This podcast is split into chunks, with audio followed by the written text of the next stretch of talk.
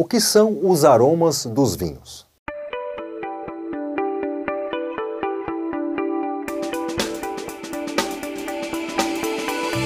Os aromas dos vinhos são provenientes das uvas, do processo de vinificação ou adquiridos durante a fase de amadurecimento. Ou seja, são naturais, não há adição de nenhum componente aromatizante à bebida.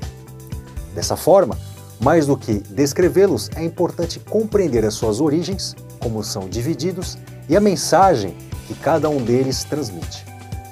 Os seres humanos sentem os sabores não apenas por meio do paladar, mas também pela estimulação das células olfativas. Os sentidos do olfato e do paladar agem juntos para nos dar a combinação de sabores e aromas. Na percepção dos cheiros de um vinho não é diferente. A partir do momento que se tem um estímulo olfativo, ocorre a identificação de um aroma. Por sua vez, as moléculas dos aromas são voláteis e se vaporizam indo de encontro à cavidade nasal e, por serem hidrofílicas, se atraem por moléculas de água na mucosa olfativa, que é composta por células olfatórias responsáveis pela percepção dos cheiros. Essas células emitem impulsos para o sistema nervoso que passam pelo bulbo olfatório, onde ocorre a elaboração das impressões dos aromas. Ao chegar no córtex olfatório, essas impressões olfativas serão discriminadas, interpretadas, reconhecidas e memorizadas, permitindo o discurso, ou seja, a descrição dos aromas que foram identificados.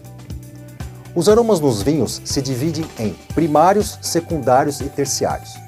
Os aromas primários são originários das próprias uvas e representam aromas de flores, frutas cítricas e tropicais.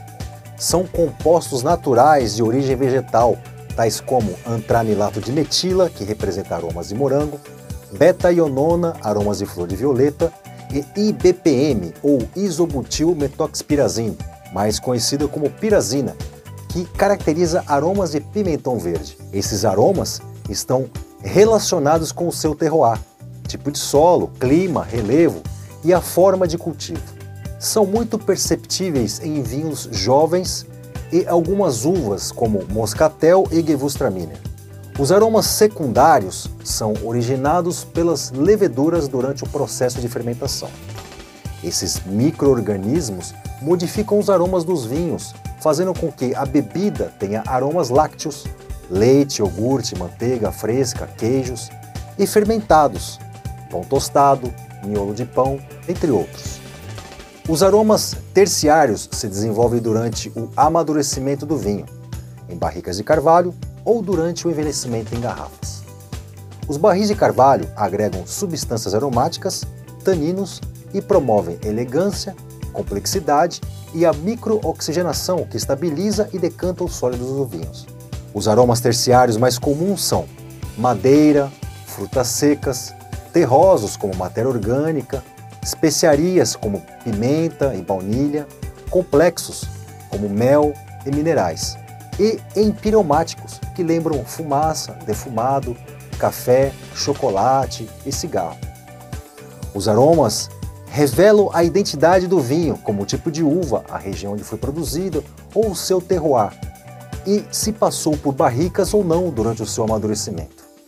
Um nariz treinado pode identificar todos esses detalhes.